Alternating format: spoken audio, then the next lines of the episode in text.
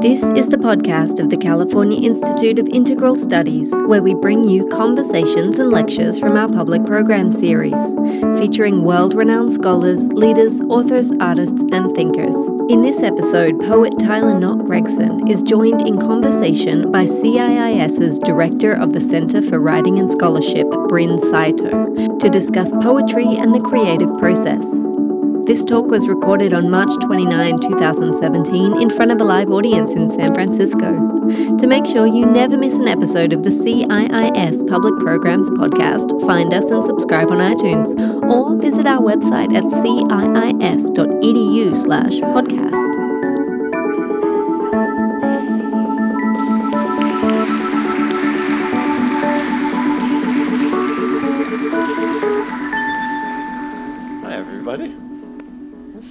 a church. Hi, welcome. It's great to see you all here tonight. Um, uh, we're sort of gonna just wing it. I We're think totally we, yeah, we're just gonna talk and see what happens, and talk poetry and death and God and goddesses and love and Instagram and Twitter, and it's kind of. I like how quickly we went from God and goddesses to Instagram. Yes, yes. It's like There's something there, there. There is something there. Right. And uh, maybe we'll get Tyler to read a poem or two as well. We'll see. Two, Oh, one. one, maybe. So the first question I thought I'd uh, open with is just so you know this has been uh, quite I'm assuming quite a journey for you, you know, just these books and the 300,000 followers and um, all of the just amazing, beautiful, wild response, right, of all of this and Yeah. everything you're putting out into the world. Um, what has surprised you most about this whole project of being a poet and a public poet in the ways that you are? I think honestly, everything that you just said. I, you know, um, I live in Montana, and it's quiet and it's cold, and I live on a mountain in Montana, so it's colder and quieter. Mm-hmm. and so, I think I've never written to have anything read, which is why I told you earlier I hate reading the things that mm-hmm. I've I've written, and so. I don't think I ever expected anyone anywhere to see the things that I say. Mm-hmm. And it, it really, I mean, I, Surprise, yeah. yeah, and I mean, I think when I started, I, I, I've started blogging forever ago, like when it started, which makes me old. Um, and nobody really paid much attention, and it was just for my family as a way for them to keep up with me. And so to go from that to being in a giant church in San Francisco is very strange because nothing has changed on my end, which makes it even more kind of surreal, is because nothing has changed on my end. And so I'm doing the same thing that I've been doing for since I was 12. It's just now there's eyes and ears and faces and churches and it's in a church, which is still so strange to me. it's usually like weddings and, and funerals that bring me to a church and hopefully this is more the former than the latter but mm-hmm. you know maybe Maybe, maybe. We'll see how it goes. We'll see how it goes, yeah. Yeah, it is kind of interesting we're in a church. I mean, um, as I was saying to you earlier, I feel like so much of your poetry is it's it's very it's spiritual in a way too. And I I think of Rumi and I think of Hafiz and these poets who were you're shaking your head. No, no, no. Um, who were writing to the beloved, you know, but um, but the beloved was also the world, Yeah. you know, the earth. And um, I wonder if you could talk a little bit about that, like how you how you think about spirituality and poetry together. And I think you kind of nailed it. I think for me, there's never been a distinction. I think that I don't. There's a reason why I chose love as to the thing that my haiku would be about for all those years, and it's. I think it's. You know, a lot of people are like, well, it's easy and it's cheesy and it's you know people will care and they'll whatever, but I think it's the hardest thing to write about because there's so many avenues that you can go down once you start doing that. And I was telling you earlier, we took a Lyft ride yesterday. We stopped using Uber, so we were in a Lyft car, and um, oddly, it was an English major that was driving us, and he asked why we were in town, and we started talking about poetry, and it was like a 30 minute drive, and we were talking about uh, about that and how the longer you think about love, the harder it gets to find new ways of speaking of it. And I think for me, that's why I chose it, and it's because that I, I feel like that's the way I see it, and that's the way I see this lap through life is that there's no difference between a beloved and the beloved everything. Mm. And so my spirituality has always been rooted in that. I was I was raised Presbyterian and it never ever felt right to me. I always felt like I was being forced to be there, which I was. You know, it was my parents wanted me to do it, and and it wasn't until I found Buddhism at 12 that everything. It was like someone just like lifted a curtain, and they said, "The way that you feel is normal, and it's it's okay to be that way, and it's okay to fall in love with the ants on the ground or you know the deer that eat out of your backyard or a person it's okay to feel as passionately for all of those things you don't have to compartment like compartmentalize and say well you can only feel that depth for this or mm-hmm. that and i think that's where everything comes from for me is that idea that if you really do love then there isn't any category for it and I think that's how it's always been for me. And which I get very distracted because of that, because every ant and butterfly and bird, you just takes a long time to go anywhere. But yeah, so I think those things have always been very married together in that there hasn't ever been a difference between the way I see things. It's all under that sphere, I guess. Mm. That's beautiful. There's a sort, yeah, like the kind of. Um, intimacy for sure that, that's not just maybe uh, limited to the self and other or the dyad or it's, it's yeah. sort of intimacy with the world wow. there is yeah hmm. and it's i don't know I'm, i've i'm strange in a lot of strange ways and that's one of them and i don't know if anybody follows me there's just like weird things happen like i fed a muskrat the other day in montana and that's very strange like that doesn't that's not supposed to happen but i think that if you give out a lot of love, this is just going to go really quickly off the rails. I can, I can tell Muskrats, already. Muskrats. Like I'm just going to warn you. This is going to. Who knows where this is going to go? But um, I think if you give that out, it's really amazing to see the way that the universe changes, and it does. Like it's a tangible, real change. That when, when you open yourself up for feeling that way about everything, it comes back, and it really does. And like I totally sound like Tony Robbins or something right now, but it really does come back, and it's I can't imagine living any other way than that, you know. Especially because I felt it. I feel what it feels like when it comes back and when it's returned in anything. I, I don't know. Mm. Do you feel like the the act of writing a poem a day, you know, like we were speaking about this, the the commitment and the diligence to you know a thousand plus poems every single day you haven't missed a day yeah. for many for year, years, years you know yeah that's incredible to me like how has that transformed you know your consciousness almost or like you're saying the sort of give and take with the world has it you know how has it i think for sure i don't think there's any way to do any journey whether it's written or real i think anytime you take anything on like that, it inherently changes you. And I think, I don't know, I almost think I, I see the world differently because of it. Because if you, I don't know, it goes back to that opening yourself up. If you are open to that, you're always inspired, you know, and that answers the question that I was telling you that I get at every book signing is how do you stay inspired or how do you overcome writer's block? And I don't think it's about writing at all. I think it's about kind of making a fundamental change in how you let yourself wander through the world. And if you let yourself, I don't know, be open to the miracles of it all, and we're in a church that works. Mm-hmm. but if you do that, and I don't mean miracles even in a spiritual sense, I just think the fact that all of us are here spinning around and floating together is pretty remarkable. And little things get ignored so often, you know? And if you appreciate those things and take the time to, writing a poem a day is easy because there's so many words that come from that. For me, it's words, but I mean, it might be photographs or paintings or whatever. But it's just if you're open for it, that act is good. And I think that's how it's changed me. Is it's just like instead of having a door with a a screen door on it or a window with a screen on it, it just took all of that and it just like knocked the whole wall down. And so you kind of get it from all sides at all times. And so I think that's the biggest change is just how much more I see. Hmm.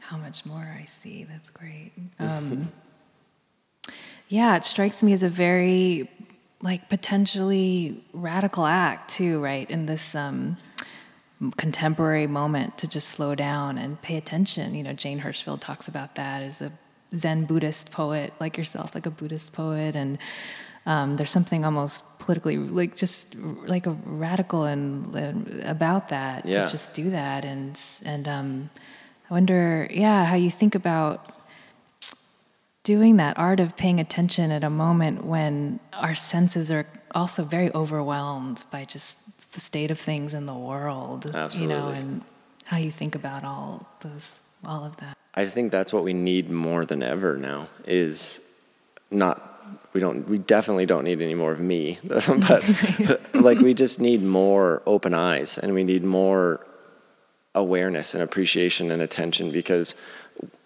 like you just said we're up against it more now than ever. And if we don't i don't know if we don't practice art now we're in a lot of trouble. And i think it's interesting being here too.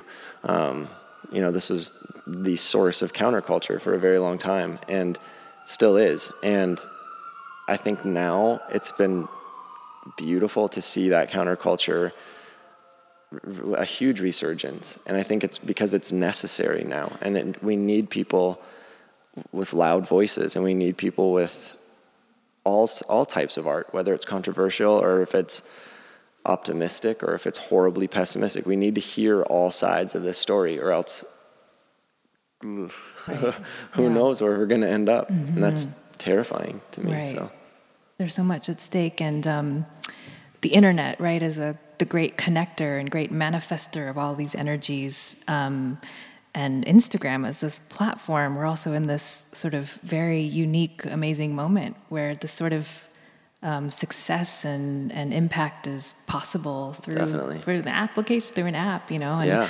Um, how has how has that been for you, or sort of how do you, um, yeah, how do you kind of deal with that is like I was saying earlier, you know, I have I have 300 followers, you know, on my Instagram, and Tyler has through like 300,000. So, so I can't. So it's. I wonder, as a poet, as um, you know, poet poetry being such a private act, and then something like Twitter, Instagram, or Facebook being very public platforms. Sure. How do you navigate some of that energy? Honestly, I think by just being one way all the time. Um, I was never blessed with the ability to be different people at different times, which I wish I was sometimes because it's really hard. You end up talking about muskrats in front of a crowd of people, you know, but I think that's the way. That's the only way I know. It's to be the same person always. And so for me, I've never felt I've never felt it. Like the only time I ever feel that there is an Instagram presence is when I'm able to do stuff like this. Um, other than that, it's just like I said, it's me doing the same things that I've always done, and then kind of being confused why people are commenting or and being like, "Oh yeah, that's a thing. People know that now," you know. But it, there's no difference for me. And so I've never felt like there's anything to navigate. It's like, I don't know. It's, it, it's just all people I haven't met yet and things I haven't done yet and like people I haven't become friends with yet and just waiting to be. So, yeah, there's not really any navigation necessary. It's just hope I don't embarrass myself. Mm-hmm. right. Yeah. really? Yeah. Um, can you talk a little bit about your process, you know, like in, um, how you write, why you write, what. that just makes me giggle because I was like, I hope no one asks me about my process uh-huh. because it's the most. It's just ridiculous. Uh-huh. There, there really isn't one. I mean, I don't know. I'm a creature of routine a lot, and so like I get up and I eat the same cereal every morning, and you know, it's true. Like I eat peanut butter puffins, but that was my next question. So, yeah, yeah. but only because I was told those have less sugar than the cereal I was eating, and so I worked really hard to change that. But my, I mean, as far as the actual writing process goes, it's usually, I don't know. There's that old quote like, "There's nothing to writing; just sit down at the typewriter and bleed." That's what it feels like for me, except for instead of bleed, it's like explode because it comes out all at once in a frenzy and then I feel better. And so the only process I really have is just my I feel like my brain gets built up with noise and when I write it gets quiet. And then it gets built up with noise and then I write and it gets quiet. And that's it. And it's I wish so much that I had something really cool to say about, you know, well I meditate for 20 minutes and then I burn a candle and you know, I hold a dove, but it's not it's not that. Like it's I eat just my cereal and I yeah, hold a dove. one and I- handed. yeah, but it's not butter. that. It's just I feel like it's going off the rails. I told you. um, no, it's more just like lines build up, and I don't know if it's the same. You're a poet as well, so I don't know if it's the same for you, but one line is always the genesis of every poem for me. And I, is, do you, is that the way you work too? Mm-hmm. Yeah. Mm-hmm. And so I feel like my brain becomes overloaded with just these lines, and I have to get them out of me. And it's weird because I'll wake up in the middle of the night sometimes and I won't know it, and then I'll wake up in the morning and there'll be like a note to myself on my phone that has lines in it, and I don't, I don't understand that, and I don't know where that comes from, but then it becomes like that process of trying to figure out what in the hell you were talking about. But that's the closest thing I, I have to a process is just I let those lines build up. And then when I feel like I can't carry them anymore, I let them out. And then again, that this process begins again where I forget that people read them and people, you know, are there on the receiving end. And that's a very strange circle to go through every time. But I always forget and then I always remember. Mm-hmm. So one day I will get it all together and figure out that this is a thing. Mm-hmm. But This is until thing. then, yeah, I don't know if that answered your question well. Or I don't if that was remember what like my a- question was, so that's okay. Yeah. um, but it reminds me of a quote. You know, Muriel Rukeyser, the poet, says, "Poetry is the transfer of human energy or consciousness." And um, and the way you talk about sort of build up, you know, and, and release and letting and letting energy sort of flow through. uh, Mm-hmm. That I resonate with that. You know. Absolutely. Mm-hmm. That's what it feels like. It almost feels like my my consciousness weighs less when I'm done. Like it, it I there is a liberation that comes and it's I don't know, I've always heard of art and catharsis being kind of married together and it wasn't until I like really started letting it go and just letting myself do it that I there's so much truth to that. Like there's so much truth to just giving yourself the freedom to let it all pour out. And I think, again, we're in a, a place in the world where if more people allowed themselves that freedom, we, I don't, we might be in a different spot. And there's Mm-hmm. Still time. Right. There's still time to get there. But yeah, poetry is a freedom project. Yeah, is, I love yeah. that. hmm I'm curious um, about revising and whatnot. You know, with the typewriter format and the Instagram form. you- How do you think about? Do you go back to your poems after you write I them? Do you don't. tweak? Do you revise? Do you edit? Yeah. No, um, I don't even edit them.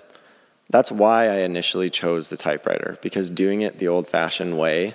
You mentioned the the need to slow down, and that's what that was for me because I was afraid that if all of that was in my mind and I just was able to 120 words a minute say it, it would be too much, and then I I wouldn't feel that release because it would just it would steal from it. And so when I found that typewriter. I instantly realized that this is the way that you can do it and have it be its, its most honest. Because I can't edit on a typewriter. And once the poem's done, it becomes a diary entry almost. Like, I can read poems in this book, which I don't like to do, but I mean, if I see them, I can remember exactly where I was in that, in that spot in my life and what it meant. And it is, it's a journal entry for me. And if I were to edit that, I think it would steal. I don't know. The, it would it would rob the emotion of that thing that I wrote for myself, because today me is in a different place than yesterday me. And so if I add today's me's thought into yesterday's me's pouring out, this is horribly meandering, it steals that and it stops being honest for me. Even though it's all coming from the same person, but I, I don't know, I feel like I'm a million different people from, that's like an Alanis Morissette song. I'm a million different people from, or someone, one day to the next day. Who is that? Is it Alanis Morissette? I feel like it is, maybe. Uh, but yeah, I, I change so frequently that I can't, I can't take away that honesty by replacing it with new honesty because I don't know then what I will know later. Oh my God. Sounded awesome. It's just really, yeah. it's a really horrible thing to hear yourself on a microphone when it's like internal and then you say it out loud and you're like, good luck, folks. you know? That's what it feels like. It's like people have bad dreams about that, but it's just every day. Yeah, it's just, it's happening right now. Yeah, you're we're living just doing the dream. It in a church. Yeah, we're. um, but that's interesting to me. I mean, uh, to think about honesty and, and just the, um, like almost like each of your poems is a document of a moment, like an emotional, Exactly. psycho spiritual, physical moment in your life, you know. And so, why would you go back to revise that? Exactly. Yeah. Yeah, it's mm-hmm. like it's interesting because I'm a photographer and I don't it's hard for me to distinguish between the two art forms in a weird way because my poetry feels like a photograph of how I was feeling when I wrote it. And I I think my photographs feel like the poetry of what I was seeing when I took it. And I think I've always used each other to finish each other in ways that I can't do with just one. I can't say everything I want to say with just a photograph, and I can't say everything I want to say sometimes with just a poem. So I've always needed the two because poetry to me always did feel like a written photograph. That makes sense. Beautiful. Yeah, that's a beautiful conception. Um, it makes me think a little bit about your book, you know, and the form of it. And um, I wondered, what was that like for you, just to start to put together this the latest collection, which is image and text and very hybrid in a way. I mean, it strikes me that you're working in multiple, yeah, multiple disciplines, and you're sort of a hybrid sort of artist, and it's very. Um, but so, how, what was that like to kind of go from the the written to the to the book with the images and I, it was easier actually because well this book i was excited because they gave me so much more freedom on choosing what was put into it. Um, with the first one it was just such a shot in the dark that i think i mean they were predicting like 400 or 500 copies being sold on the first one and they were like hoping that it did that. And so it was such a risk that they chose so many that they had a higher likelihood of selling and so this one, they kind of stepped back and they let me pick. And so it was really fun to get that freedom because the way that the typewriter, the way I have to display them, it makes it inherently visual. And so it actually made it a lot easier to put the book together because they look like images as well. And so it was easier to do that uh, rather than having, you know, 200 pages of just black text on white page. And so it actually, it was a lot more fun for me to to choose ones that visually said, I don't know what they visually represented to me, if that makes any sense. So it, it was fun. It was like it was a, a lot more fun on this one to put it together because I had that freedom of the way they looked and the way they felt and all of that. But it, it, it also makes it challenging because there's so many more to pick from visually, you know, rather than just using length as a qualifier, you're having to use all of it. It's, it's a lot tougher. Mm-hmm. What about the haiku? You know, I think um, you did a whole collection of haiku and a daily haiku, and um, yeah, that, I mean that that form is is so it's so formal in a way. Like, and it's It it's very compact and and there's sort of a there's a wildness to your free verse and your your photography practice and the art, and then to kind of go to haiku, you know, sort of an interesting shift. Yeah. Why did you choose that as a form, and how did you work with that? The haiku just started as a challenge. It was, I grew up, my dad did um, crossword puzzles every morning growing up. And so, and I asked him why one day. I was like, why do you spend so much time every morning doing a crossword puzzle? And he said, I think it's great to challenge yourself, like right when you get out of bed. Just make your brain work right when you wake up and right when you get out of bed. And so I wanted to do the haiku to do exactly that. I wanted to challenge myself right when I woke up. And when I started, I thought I would do it for a week or a month, maybe. And a month turned into six, and six into a year. And I think it's been almost nine, almost nine years, I think, maybe, that I have been doing that. And it just started as a challenge because I think the hardest thing to do for me in art is to take a complex thing and make it simple. Um, I have friends who are poets, and they take very simple things and they make them extraordinarily complex. And I think that's hard too. But for me, as you can tell, meandering is easy for me. But reeling it in and, only, and like limiting myself to three lines, that was the challenge. It was that was more of a challenge than finding words each morning. It was can you reduce down something as big as love to three lines in the morning and have it make like does it make you feel better and then have it resonate and that's always been the challenge is trying to cut it down it's still hard. Simplicity is so hard. It really is. And brevity is so hard. As i fail miserably at it tonight. Um, that's so true. And and yet uh, it so as, as a poet you must feel this. It's so fun though the challenge it is. right to work in form and there's a whole you surprise yourself right? When you you're given these constraints. Yeah. Like oh i have to write a poem only this long or a, a sonnet or a haiku. Yes. and you say things that you never thought you'd say.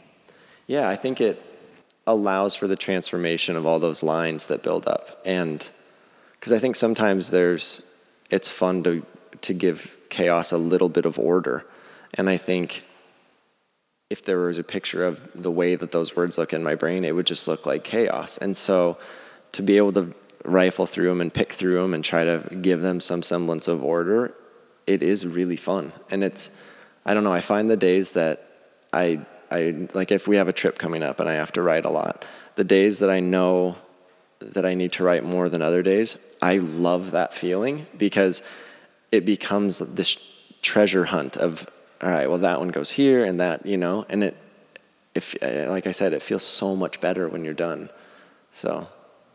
Mm-hmm. That's chaos and order is, I feel like that's the place po- poetry happens. Yeah, yeah. It's like the coming that together. Thin, thin line. Yeah, yeah, the balance of chaos and order. That's so great. I think one of my students sort of said that as well recently. Um, you mentioned you have poet friends, and um, I wondered if you could talk a little bit about just community. You know, like do you um, do you have uh, poet friends who read your work and respond, or a community of writers you're a part of, or you know, I'm role? very careful about what I read when it comes to poetry. I don't read any. I don't really read new poetry much at all, just because I was, and I, this is why I've never taken a class on creative writing or a class on, on writing poetry because I have this probably very misguided belief that if I read things by other people or any art, if I, if I study the art of other people, it's going to influence my art in a way that takes away from its originality to me, which is probably, as a, a professor of this, you're probably like, you are an idiot because it probably limits probably limits like critical growth but for me it would ruin the authenticity of what I do and why I do it. And so I'm very careful on who I read and why because I don't ever want something I say to sound like something that someone else said or in you know take on that flavor um, because that's not what it is for me. And I feel bad sometimes because I don't want to get better at poetry. I don't want to get better at writing. I, that's, it's not a hobby that I do to perfect. It's not, it's not something I do to sell books. It's not something I do to talk in churches. It's something I do because if I don't, I feel like I'm going to die. And we talked about that earlier. And I literally feel like if I don't now I just sound schizophrenic, but if I don't make the voices stop in my brain, I'm gonna go crazy. And so writing is that tool for me. And I'm so afraid that if I learn how to write, I won't ever be able to make those voices be quiet. And then that's, I mean, that's, That's the only thing I'm afraid of in my life is l- completely losing my mind.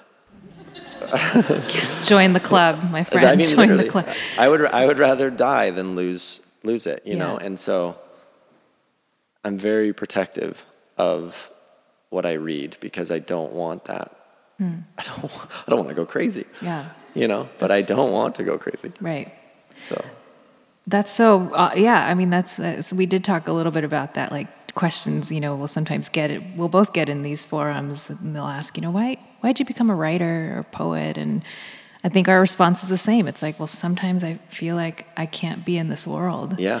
And then I write a poem and I feel like I can live in this For a world. few minutes, yeah. For a few minutes, Yeah. yeah.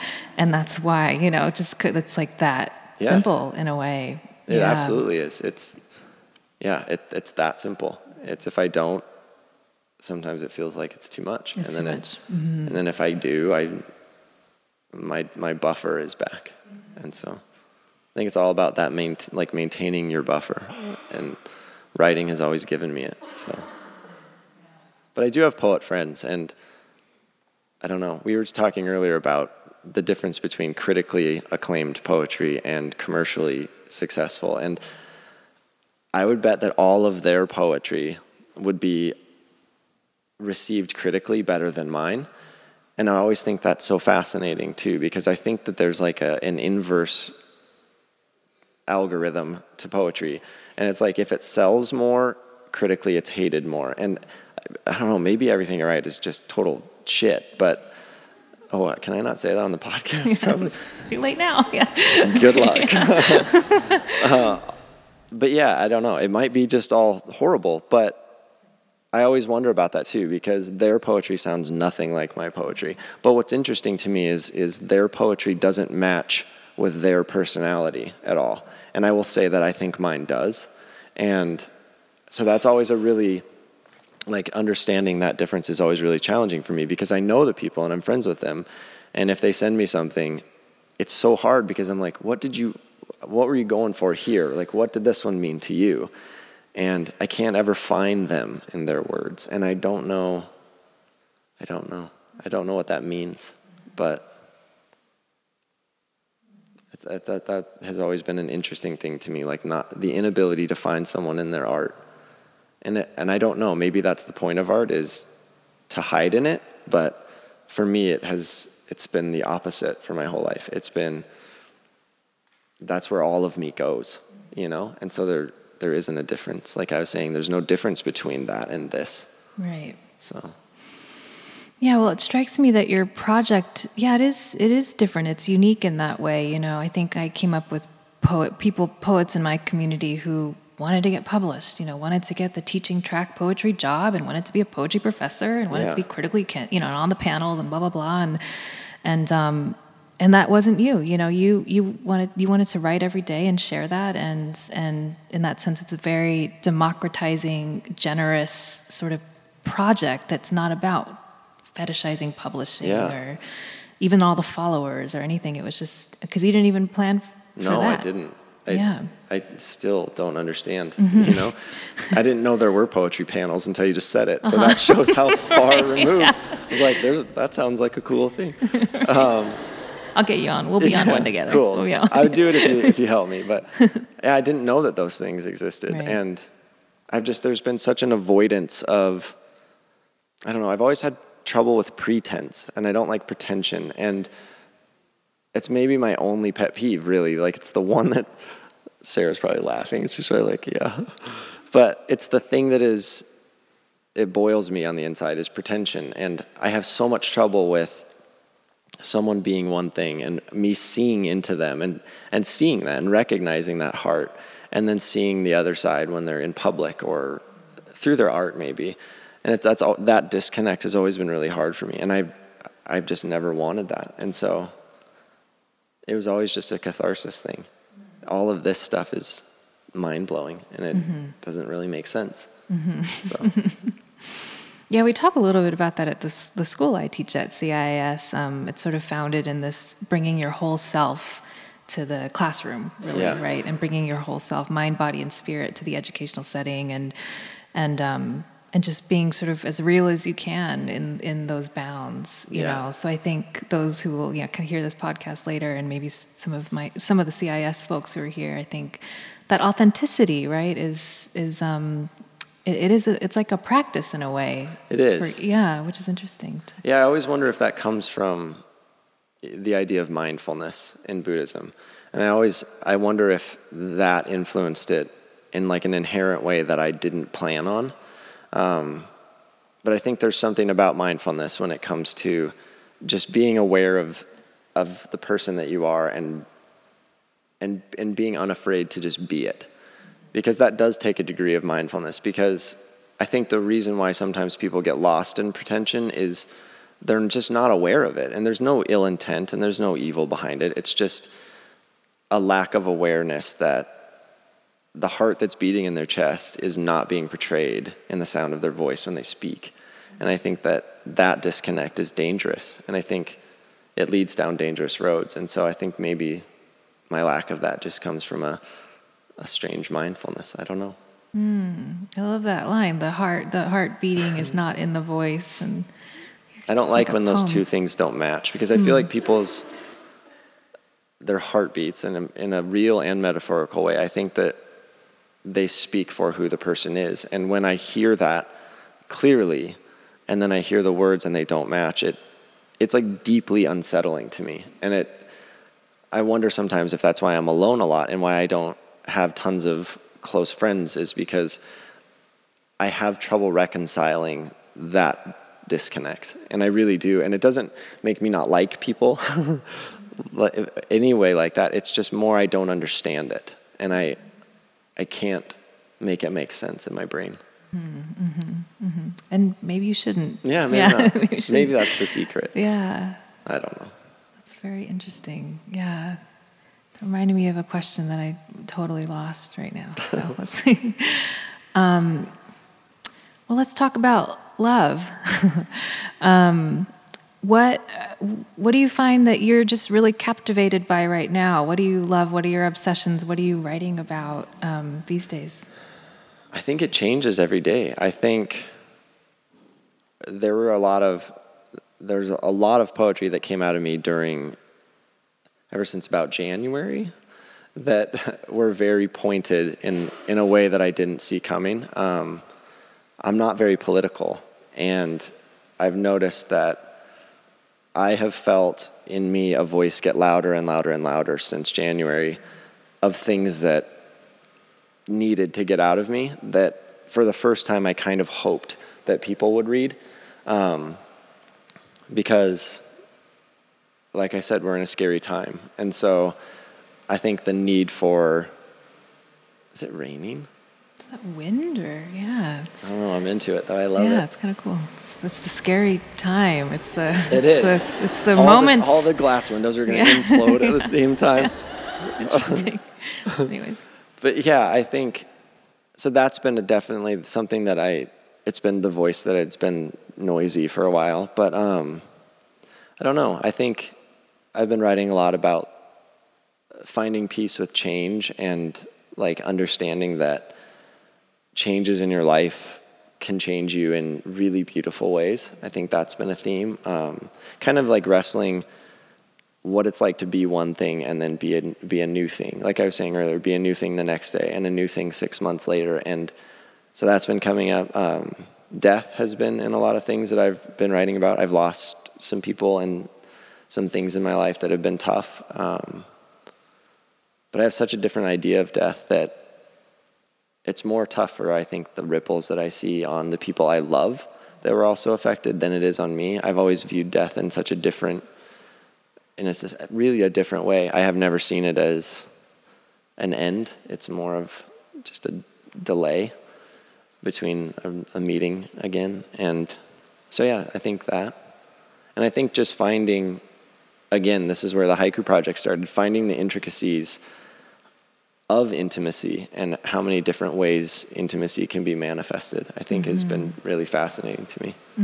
So, I just started reading a little bit about um, eco poetics, eco poetry, and I thought a little bit about that with your work and just the love of the ant and the tree and the wind and the pines and um, just poetry and ecology sort Yeah. of coming together and maybe living where you do and That's easy for Mm. for where I live. I mean, if you were to walk out my backyard, it's 300 miles, I think, of forest until you hit another town, and so nature has always been a really big deal to me, and so it's it's easy for me to fall into that for sure. Um, so when you combine that with the Buddhism, it's like it's an easy, easy, easy match to make. So And I like what you said about the um, every moment it, you're a new self or you're kind of a new person, and that it makes me think of the no self Buddhism thing Yeah. and just getting outside of the ego and the stories we tell about who we are.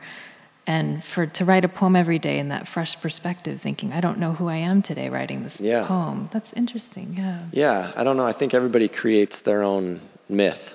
about and themselves. Yeah, they Yeah. do. And I think we forget that, and we forget that we're the authors of our own story Mm-hmm. a lot. And mine's weird, and I didn't want anyone else writing it, so it was it was just easier if I did it. Right. So that's where a lot of it was. Was each day I wake up and I feel like a different human being, and so what does this me feel like today, and what is this me in love with today, and what is this me scared of today, and I think it all came from that same place was that finding who I am each day and letting it come out. Mm-hmm. Hmm.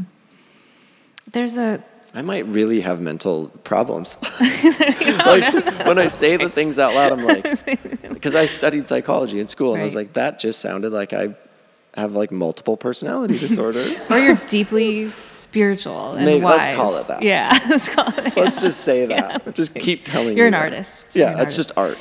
Yeah. Come on, guys, it's art. It makes me think a little about the, you know, there's some energy in your poems, like kind of speaking to this you. And sometimes you is the beloved, and sometimes it feels like you're almost talking to yourself too. Mm-hmm.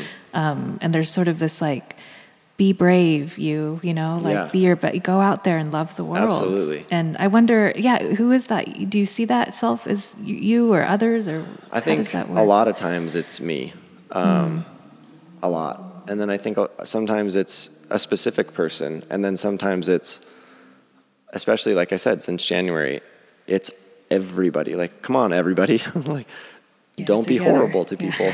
you know, yeah, don't that should horrible. totally go without saying. But don't be racist and mean, and Mm-hmm. we'll be happy. You know. So I think it changes from a kind of a poem to poem basis, but maybe mostly me. It's it's me reminding me. It's I have some tattoos that are in my own handwriting, and it's not because I have pretty handwriting because it's horrible, but it's because that's like me reminding me. You know, it's it's like taking notes on your hand. It's like this is a reminder that came from you, not somebody else, and so it, it holds more weight for me. And I, so I think with those poems, it's like that voice in my brain saying, "Do not forget this bit," and so the poetry gives it a a place that it can go. Mm-hmm, mm-hmm. I love um, sometimes I do this exercise with my students where I have them write letter poems, like epistles, you know, letters, Yeah. letters to their maybe their younger self, and then letters to their present self, and letters to their future self. That's amazing. You know, isn't that cool? I And just love that. Like what can like just what you would say to yourself as like a 16 year old and Yeah. writing to that self, writing to that you. And then you wish that you did that when you were 16. Yeah. I know. Yeah. Yeah, that's. I feel like I would. Well, literally, I feel like I would have to write a new one every day, and I think that's what I do. And I think, like, you kind of just, you just nailed it because that's what it is for me. It's every day. It's writing another, another letter to who I am and was and will be, all every day. And I think that's all it's ever been for me. So again, like. 300 followers or 300,000 it's it was never about that it was about just letting it out and letting go That's really beautiful. Yeah, letting go. You know, I think, um,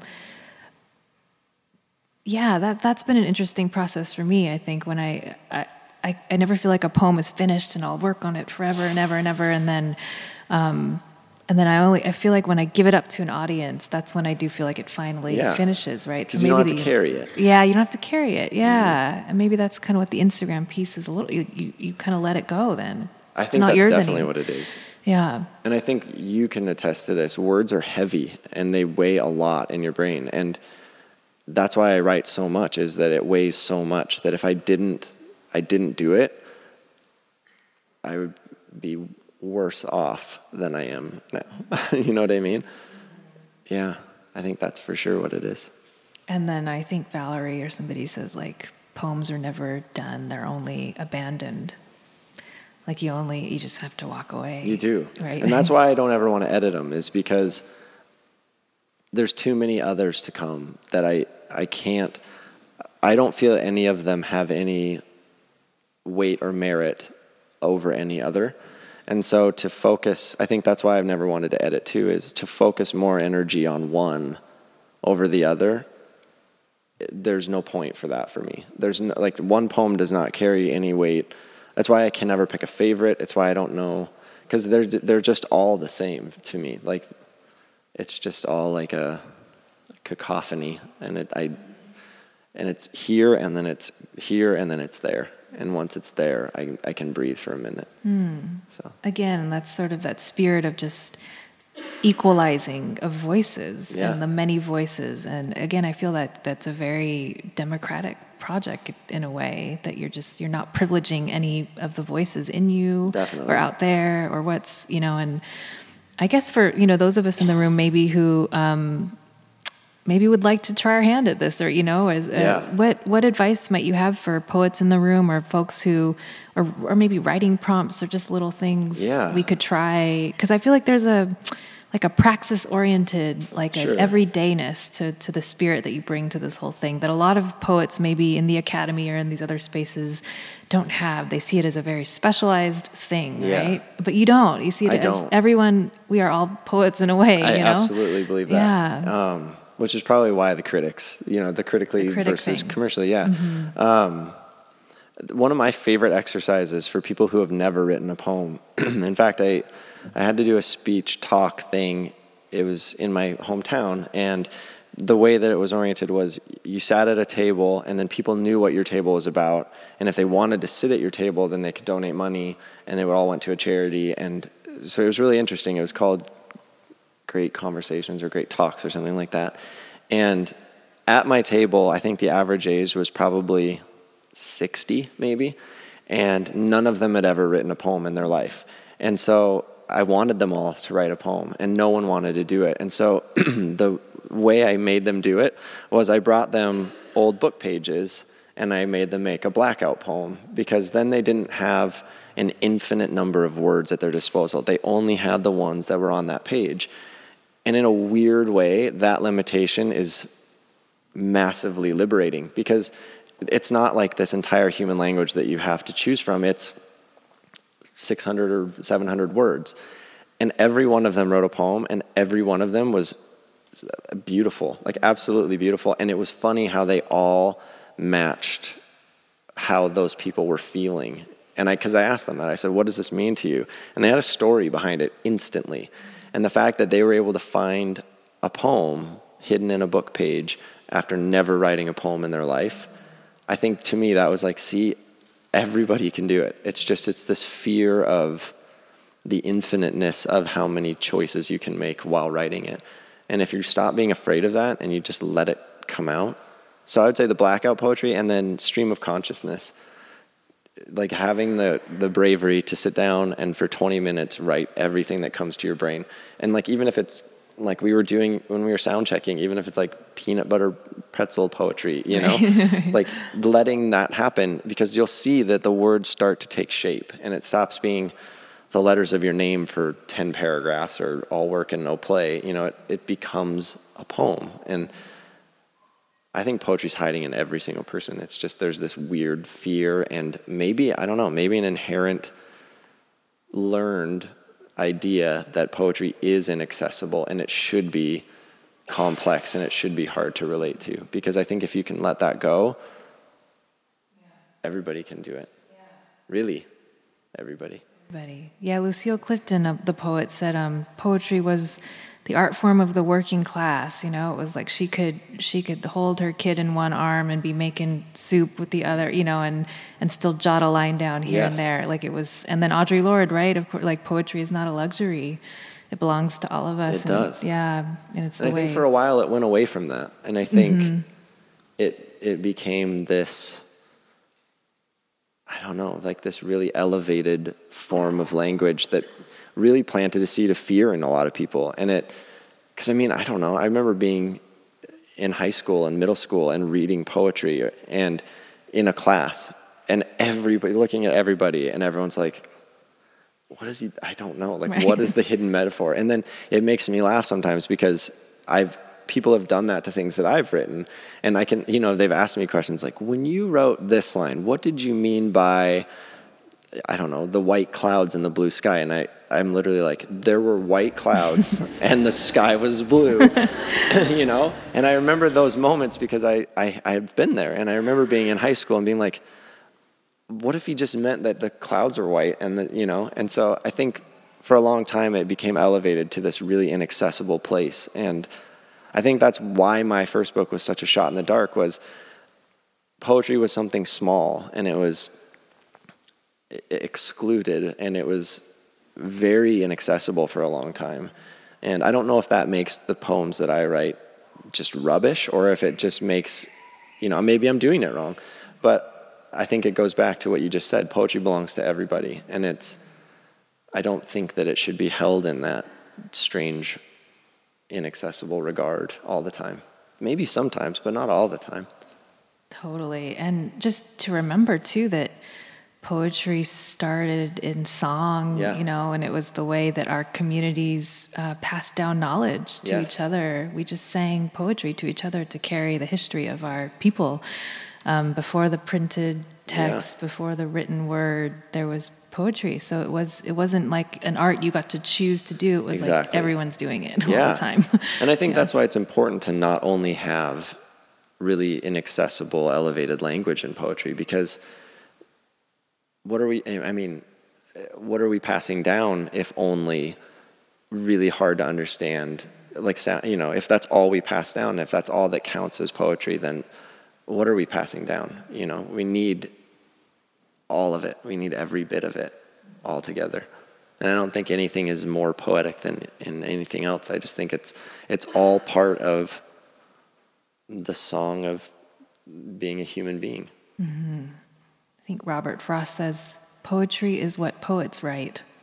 That's yeah. it. like, yeah, exactly. like that's his definition. As we've over the ages tried to define this thing of poetry, it's like it's changed so much from uh, every sure. century. It changes what counts as poetry, what count, you know. And well, now we have. It's interesting that it was Frost too, right. because uh, during his time, I mean, he's one of the only. He's one of the only ones that did both. You know, like that was that was commercially successful when poetry was elevated, and he didn't. He didn't write in inaccessible ways. I mean, he wrote plainly about a lot of things. He simplified complex things down to simple simple language and uh, yeah that's why i love that he was the one who said that yeah. quote is because he i mean he nailed it and that's exactly what he did and you wonder too if at the time how he was held in other poetic circles was he laughed at was right. he maybe you know i'm sure i am which is mm-hmm. great i mean that's fine but yeah it just makes you wonder who writes the rules on this thing right you the know? gatekeepers, yeah, sort of thing. I know. Yeah, yeah. Maybe to close out our conversation, if you're if you're feeling uh, as and so inspired, you might read us uh, one of your poems. I'll read one of them. That, sure. Okay, so I hate reading my own poetry. I hate reading it because like if somebody else has a thought of how it sounds in their brain, and then I read, it's like if you cast the wrong person. Mm-hmm. you know? It's kind of that thing. I think you'll i think you'll be okay. Sorry in advance if i'm the wrong role. Okay. I will never be the first of so many things for you.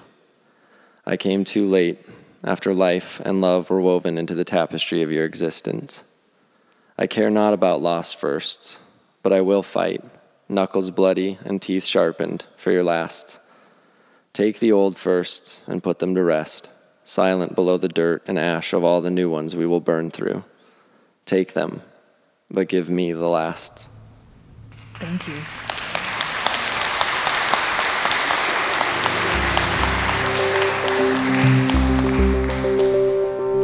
You've been listening to the podcast for CIIS Public Programs and Performances. Audio production was supervised by Lyle Barrere at Desired Effect. If you liked what you heard, you can subscribe on iTunes or visit our website, ciis.edu slash podcast.